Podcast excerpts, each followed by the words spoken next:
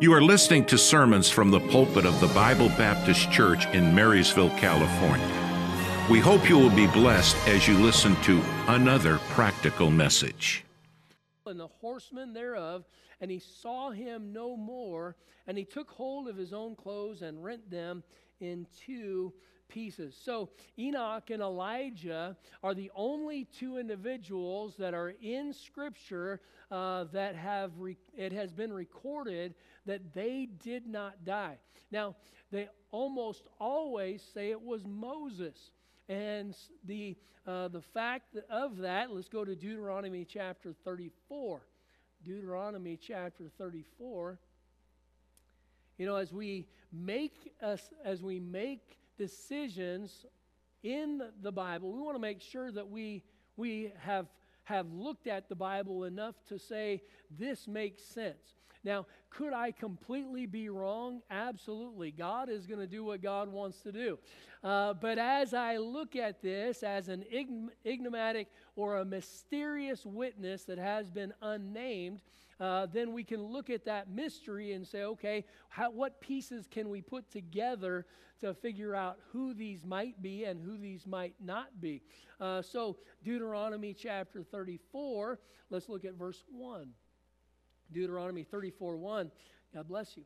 Uh, and Moses went up from the plains of Moab unto the mountain of Nebo to the top of Pisgah that is over against Jericho. And the Lord showed him all the land of Gilead unto Dan, and all Naphtali, and the land of Ephraim, and Manasseh, and all the land of Judah unto the utmost sea, and the south, and the plain of the valley of Jericho, the city of the palm trees unto Zoar and the Lord said unto him, This is the land which I swear unto Abraham, unto Isaac, and unto Jacob, saying, I will give it unto thy seed.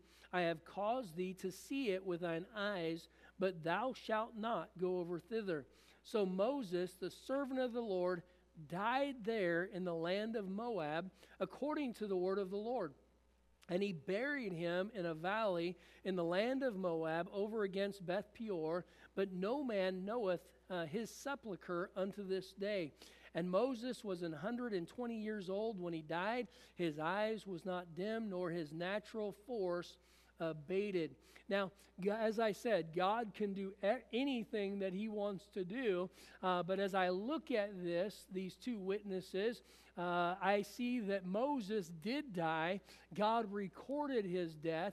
And so, uh, for there to be two witnesses that are going to die in this passage of Scripture, I believe that they are individuals that had yet to die uh, because we still would have uh, two that need to die to fulfill uh, Hebrews chapter number 9.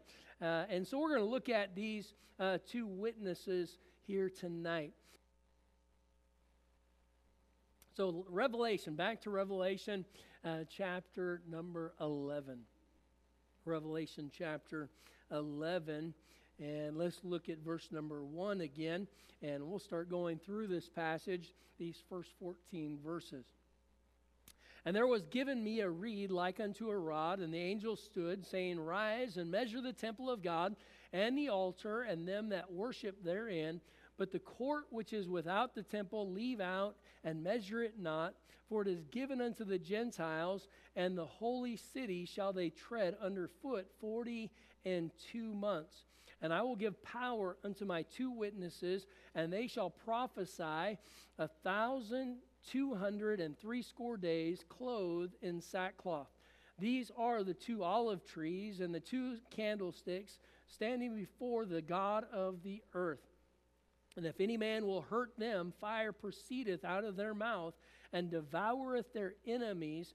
And if any man will hurt them, he must in this manner be killed. These have power to shut heaven, that it rain not in the days of their prophecy, and have power over the waters to turn them to blood, and to smite the earth with all the plagues as often as they will. And so, first, we're going to look at the mystery uh, uh, uh, the ministry of the witnesses. The ministry of the witnesses. Now, uh, the ministry of these witnesses, they were prophets. So they were prophesying, they were bringing forth a message from God. A prophet was one that foretold coming events. and when we look at this, I believe these are uh, prophets, as in Old Testament times, uh, that would be, be foretelling events to come. Uh, and so we know uh, that uh, these were giving a message, uh, a, a, prophetical proclamation of God's, uh, God's message to the people uh, during the tribulation period. Now, this is during the beginning of the tribulation period. Uh, the tribulation period is a seven year period of time. Uh, it is called the time of Jacob's trouble. Uh, it is uh, divided into two uh, equal divisions of three and a half years each. The first three and a half year is called tribulation. The second three and a half year is defined and called the Great Tribulation. The first three and a half years of the tribulation period is going to be a, a basic time of peace. Uh, the Antichrist has not been revealed, but at the end of that three and a half period, at the, be- the first three and a half period, uh, he will be revealed and he will come, uh, and there will be great battles uh, here on earth, and it will be a time of great tribulation. And so, uh, this period of time, this was the beginning of the tribulation period. So, these prophets are going to be here, uh, and as they come, uh, they are going to come, and uh, we as believers, if you're saved, uh, we will not be here during this time. Uh, we believe that the Lord is going to rapture uh, the church out, uh, and uh, I'll talk about this in a little bit. Uh, it is it is definitely not. Uh, we don't want to spiritualize the temple here in this passage of Scripture and make it out as though it is the church, because the church is not going to be here. so the, these prophets here. Uh, they are telling of judgment. Uh, not only are they telling of judgment, they are sending judgment. They are, they are giving as oft as they would. They are turning water to blood. Uh, they are bringing the plagues. Uh, there was a great power that they had. Uh, the rain, they could make it cease to rain. Uh, the water to blood, plagues as often as they would. So uh, these, these prophets uh, were prophets, these witnesses were bringing judgment upon the, the nation of Israel and during this time. So we see the uh, we see first of all the prophecy was, was a prophecy of judgment, but the place, the place of this judgment is a place called the holy city. Uh, so this is referring to uh, Jerusalem. It is the holy sim- uh, city. Uh, Jerusalem is where the temple of God is. Uh, and when, when John here was given a rod to measure, he was given a job to do to measure out uh, the, the uh, temple itself.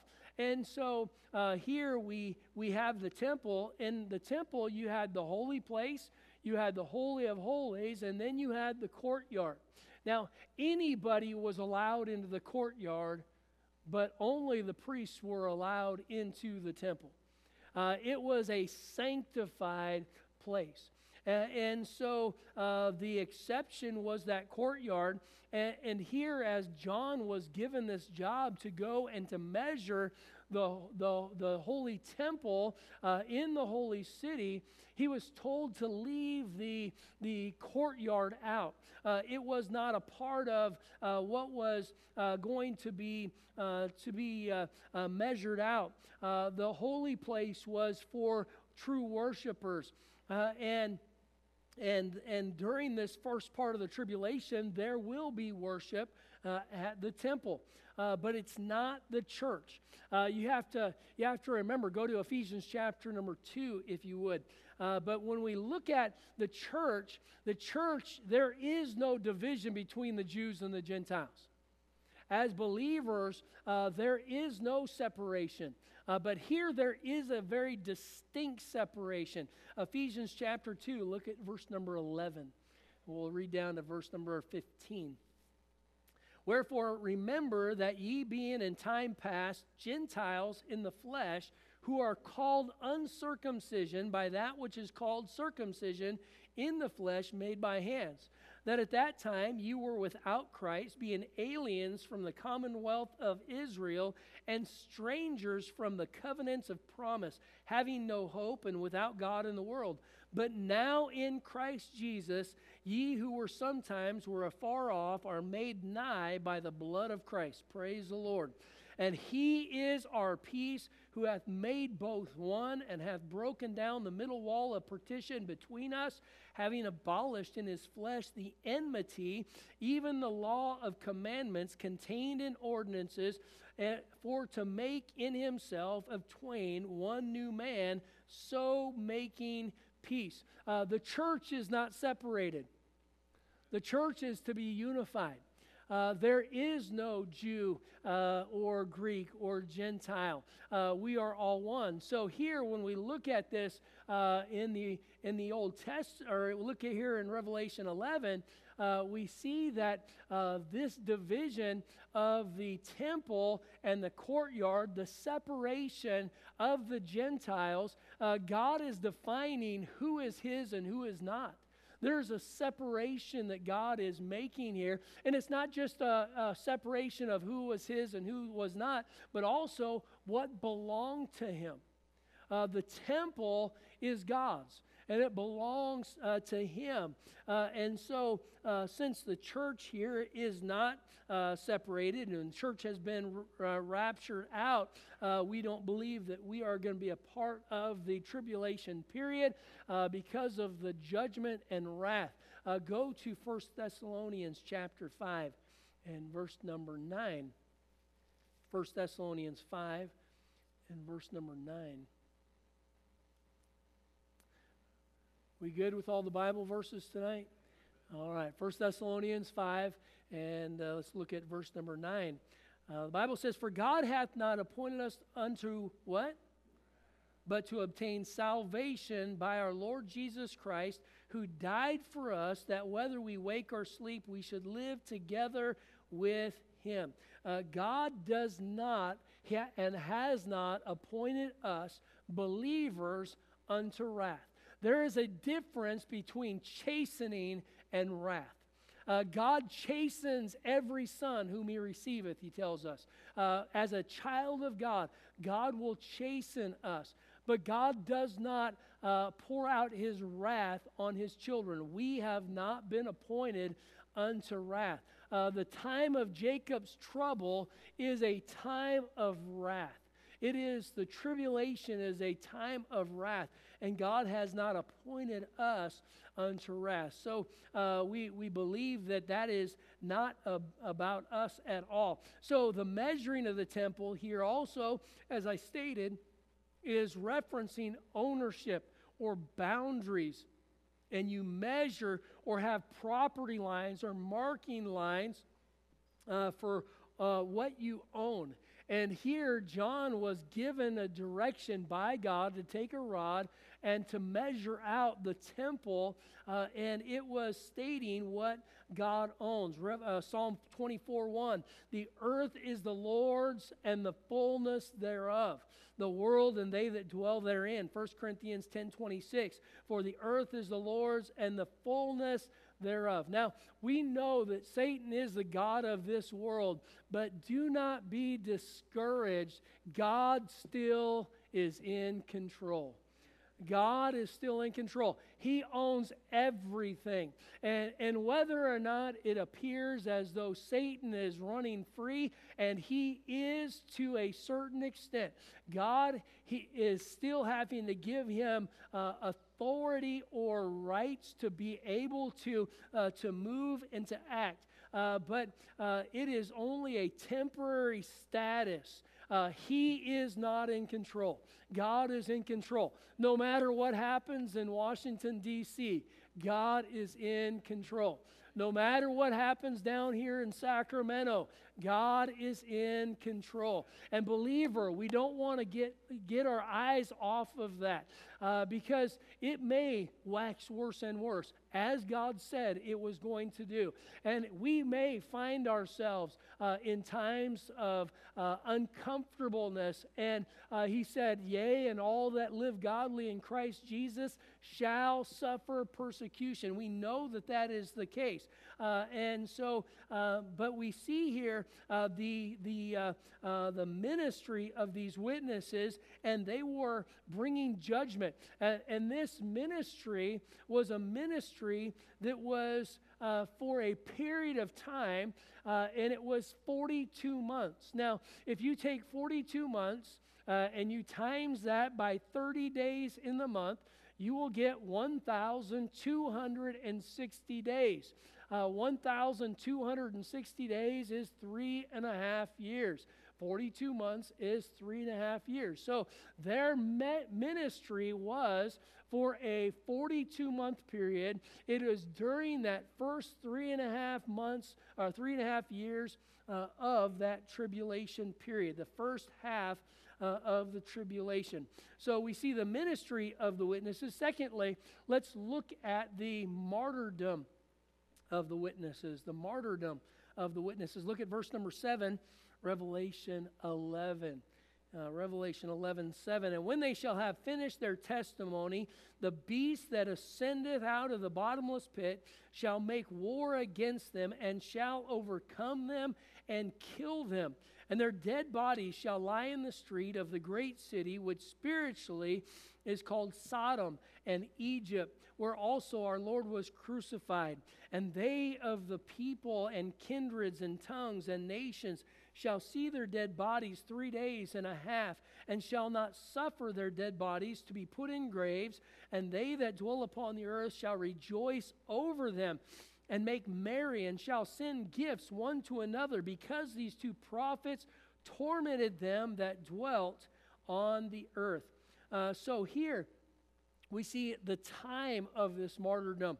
Uh, and look with me there again at verse number seven. It says, And when they shall have finished, when they shall have finished. You know, Nothing is going to happen to any of us until God is finished. That's a, that's, that is worth rejoicing about. That is something to, to rejoice in. Uh, you know, with, with all the, uh, the pandemic that we had and uh, the uh, uh, people with, with COVID and the fear that has, has been there. And uh, the reality is, if God wants to take us, He'll take us by COVID, or He'll take us by cancer, or He'll take us by a car wreck, He'll take us in our sleep. We don't know how our day is going to end and when our life is going to end, but it is not going to end until it's finished. God has a plan for you and for me. Uh, he has a plan for our life. Uh, and with that, uh, a God who has a plan, there are no surprises to him. COVID did not show up on scene as a surprise to God Almighty. And, and these two witnesses, though they are going to uh, get to a place where there is act, uh, actual martyrdom and they are going to lose their life, they did not lose their life until God was finished uh, with them. There was a time frame when they have finished their testimony. Uh, the work of God will not be cut short. The work of God will not be cut short. Praise the Lord. Uh, you know, no matter what goes on here in America, the work of God will not be cut short. Uh, it might not come together how we thought. It might not turn out how we anticipated or how we dreamed. But we do have a God uh, who is still working. He is still on his throne. And these prophets, uh, these two witnesses, uh, they are going to lose their life, and it is going to be a martyr's death, but it will not be until their testimony was finished.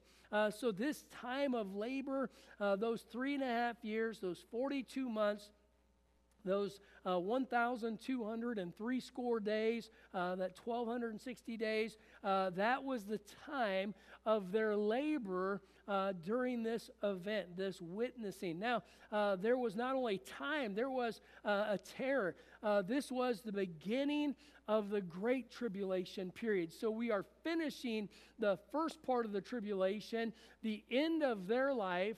It is going to be the bringing forth of the Antichrist. Uh, he is coming up out of the beast, is coming up out of the, uh, the pit. Uh, and, and so now we see that uh, Great Tribulation is about to begin. So the second half of Daniel's 70th week is about to begin here uh, with the death of these two witnesses.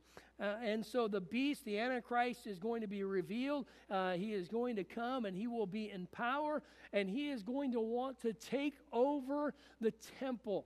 Uh, and for him to take over the temple, the prophets have to be gone. And, and God has given Satan power over them uh, to, uh, to fulfill uh, this part of uh, his plan, the Great Tribulation period. Go to Revelation 13 and verse number 4. Revelation 13 4. Revelation 13 4. And the Bible says, And they worshiped the dragon, which gave power unto the beast, and they worshiped the beast, saying, Who is like unto the beast, and who is able to make war with him? And so here, uh, the power that God has given to him, uh, no man is able to make war against them. And so these two prophets then are going to die. Uh, so we see the time, uh, the three and a half years. We see the uh, terror here. It's the great tribulation. The travesty. Look at verse number 8 of Revelation 11 the travesty here. And their dead bodies shall lie in the street of the great city, which spiritually is called Sodom and Egypt. So, this holy city, it was a city that had been turned over to immorality, ungodliness of Sodom, uh, spiritually called. Uh, and so here we know that uh, this is an analogy that God has given to us. It's symbolic. Uh, and Egypt. Egypt is a picture of the world. And so it's a picture of ungodly worldliness, and Jerusalem has become uh, an unholy city. It's not the holy city uh, in action, uh, it was a holy city in name only. Uh, and so it was a wicked city. Uh, and it says, where also our Lord was crucified. Uh, so we know that they were still talking about Jerusalem. And they of the people and kindreds and tongues and nations shall see their dead bodies three days and a half, and shall not suffer their dead bodies to be put into graves. And they that dwell upon the earth shall rejoice over them, and make merry, and shall send gifts one to another, because these two prophets tormented them that dwelt on the earth. So there was no rest or burial for these two witnesses. Uh, when they died, they were left in the streets of the city for three and a half days. Some uh, theologians uh, were saying that uh, they believe that, the, uh, that these two prophets were there for three and a half years. Uh, I think God has a idea of what a day is and what a year is.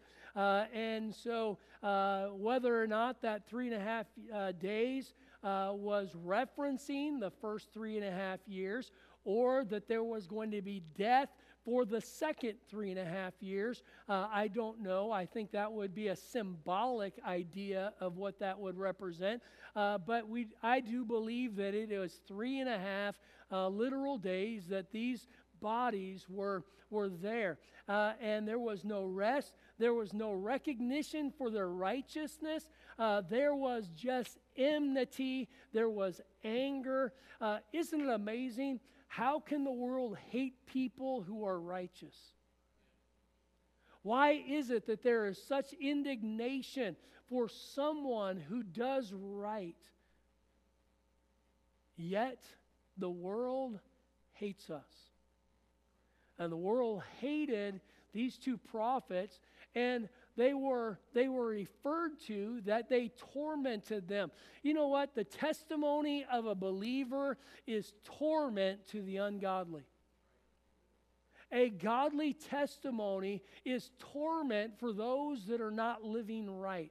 You don't have to say anything uh, about somebody else's sin. You just have to stand for righteousness, and it will bring condemnation. It will bring uh, conviction uh, to the heart of people. It'll bring that condemnation uh, to where there is an attitude of anger and enmity toward us. And these two prophets, it was not just that they had an idea of enmity. When they died, the people threw a party. How ungodly can a place be? There was, as one commentator wrote, it was a satanic Christmas. They were giving and exchanging gifts, rejoicing over the death of these two prophets. You know what? The ungodly might rejoice now, but there's coming a day when they will not rejoice. There is coming a day when all of the unrighteous acts and all of the injustice, it is going to be made right. We have a God who is a just God, and he will make everything right. But the wicked rejoice in the death of these two wit- witnesses, uh, the uh, partying and the ex- exchanging of gifts. Uh, they were rejoicing in that.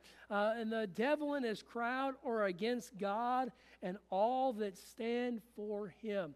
Uh, 2 Timothy 3.12, I quoted it a little bit ago. Yea, and all that will live godly in Christ Jesus shall suffer persecution.